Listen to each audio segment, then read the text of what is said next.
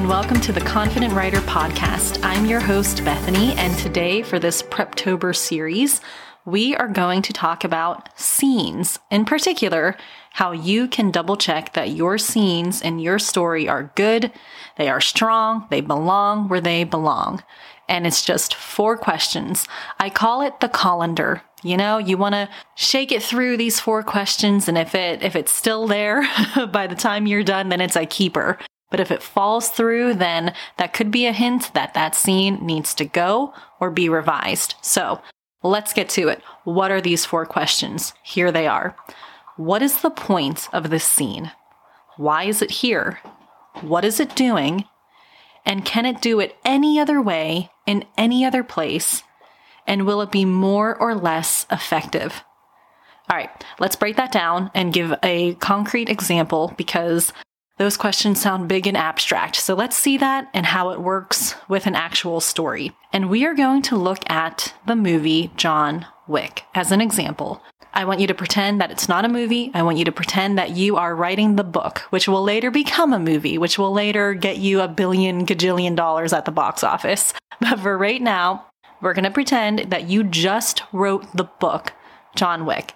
To me, this movie is one of the most purest, amazing character driven movies I've ever seen. And we're going to talk about the scene in particular when his home gets invaded by the mobsters and they take his car and spoiler, spoiler, sad spoiler, they dispose, they depose, they kill his puppy. Oh my gosh, it was horrible. I actually didn't even watch it a friend of mine, a very good friend of mine, said, It's a great movie, but Bethany, do not watch the first 10 minutes because she knows I am a huge time animal lover and I would have been so upset. And she said, Just trust me, you will understand the movie. Just don't watch the first 10 minutes. And I didn't, but I knew what had happened because she had filled me in. Anyway, Going back to our scenario, you're the author of the story John Wick, and you just wrote that scene.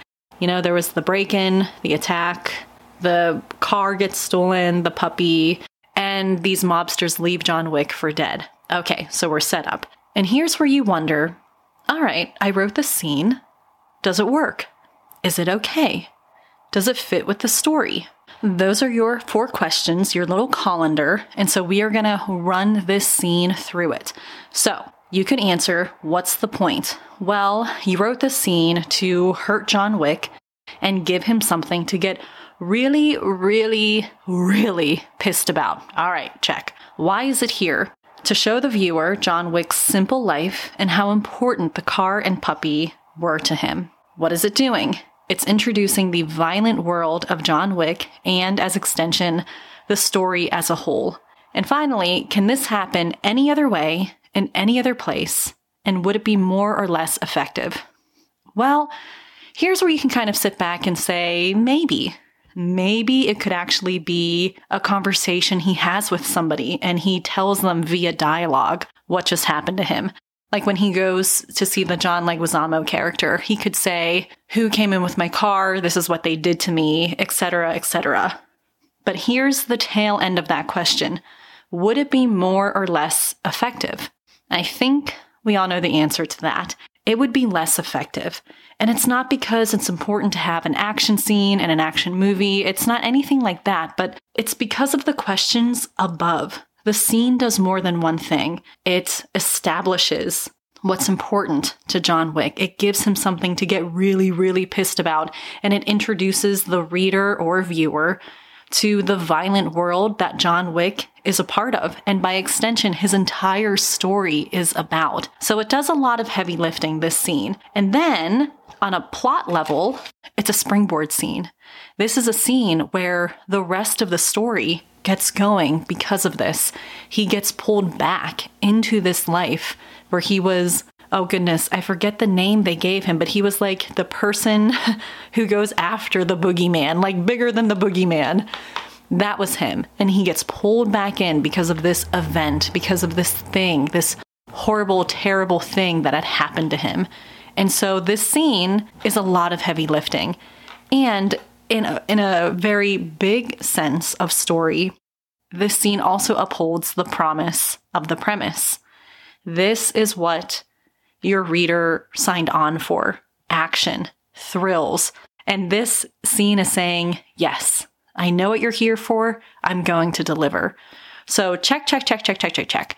The colander, when you shake it, when you have it, you know, go through these questions, it still is there. And you know that's good to go. That scene is good to go. But let's run through a different scene in our question colander and see if this one has as much sticking power. So you're the writer, remember? This is John Wick, the book. And you just wrote a scene of John Wick's wedding. I'm talking the whole shebang here. Down the aisle, the white dress, the tuxedo, the exchanging of vows, the, you know, kiss and and the whole thing. And you write that out and it's beautiful and you're very proud of it. And you sit back and you're like, okay, let's just gut check this. Let's just run it through our colander. We have our questions. What is the point? Well, to show John and his wife Helen getting married. Why is it there? To show how much John loved his wife and that he was very happy together with her. What is it doing? Well, it's setting up that he was in love and therefore, when he lost her, he would be absolutely devastated. Now, here's the important question Can this happen any other way in any other place in the book? And would it be more or less effective than what you have right now? So you sit back and you think, all right, maybe, I mean, maybe it could be a flashback instead of showing the whole thing. Maybe it's just like a, like a two second flashback. And maybe instead of just the wedding, you show the whole courtship or something, but in quick, quick flashbacks. Or you could keep it to just the wedding scene as like really a two second flashback. And if you want to think of it in terms of pages, it would be like two paragraphs. Short, you know what I mean? Here's where you have to think strategically. First, does a whole scene of a wedding, from the march down the aisle to the exchange of vows to the kiss to everything else, is that upholding promise of your premise? Is that what viewers signed on for? Also, does this scene do more than one thing? Right now, you're showing he's happy and in love. Does that start the story? Is it a springboard for the current story? Does it do anything but show he was happy and in love? And going back to whether or not another way could be as effective, would those flashbacks work just as well? Would they work even better? I think we all know the answer, and that's a full on wedding scene would not work in this movie. It could be fun to write, it could be fun to see, but after running it through the questions, the colander of keep or delete, you realize that as much fun as it could be, it doesn't add to the story in any real way, and in fact, might take away from it in terms of pacing, immersion, world building, and tone. So you have to build those things. And you want to be very, like I said, strategic about the scenes you're putting into place, about the chapters you have, about the, the very words you're using to make sure that everything is building, that all roads lead to the, the reader getting fully, fully immersed in your story. So as you plan and outline, ask yourself those four questions. What's the point of the scene? Why is it here? What is it doing? And can it happen any other way in any other place? And would it be more or less effective than what you have now? And for you pantsers out there, this is actually a great editing tool because once you have your scenes written, you can run it through the colander, the question colander, and it'll help you check and streamline your story. Now, this is just a very, very brief overview of scene work. And if you want to go even more detailed and even more specific, then you must sign up for the Confident Writer Live course. It is a three week experience where you'll learn all about scene work, escalation, tension, and activity. But beyond the craft and mechanics of writing, you will learn how to nurture, support, take care of, and absolutely level up the most important part of any and every story you, the storyteller. If you feel like there's a plot hole in your process, or that you're stuck in a valley of overwhelm and information overload, or you feel like you just know that you're talented, but you can't seem to figure out why your stories aren't shining the way you definitely know they can, that's what the Confident Writer live course addresses. Say goodbye to being stuck and welcome a whole new paradigm shift on how you view your stories and yourself as a storyteller. This is an experience you can't afford to miss.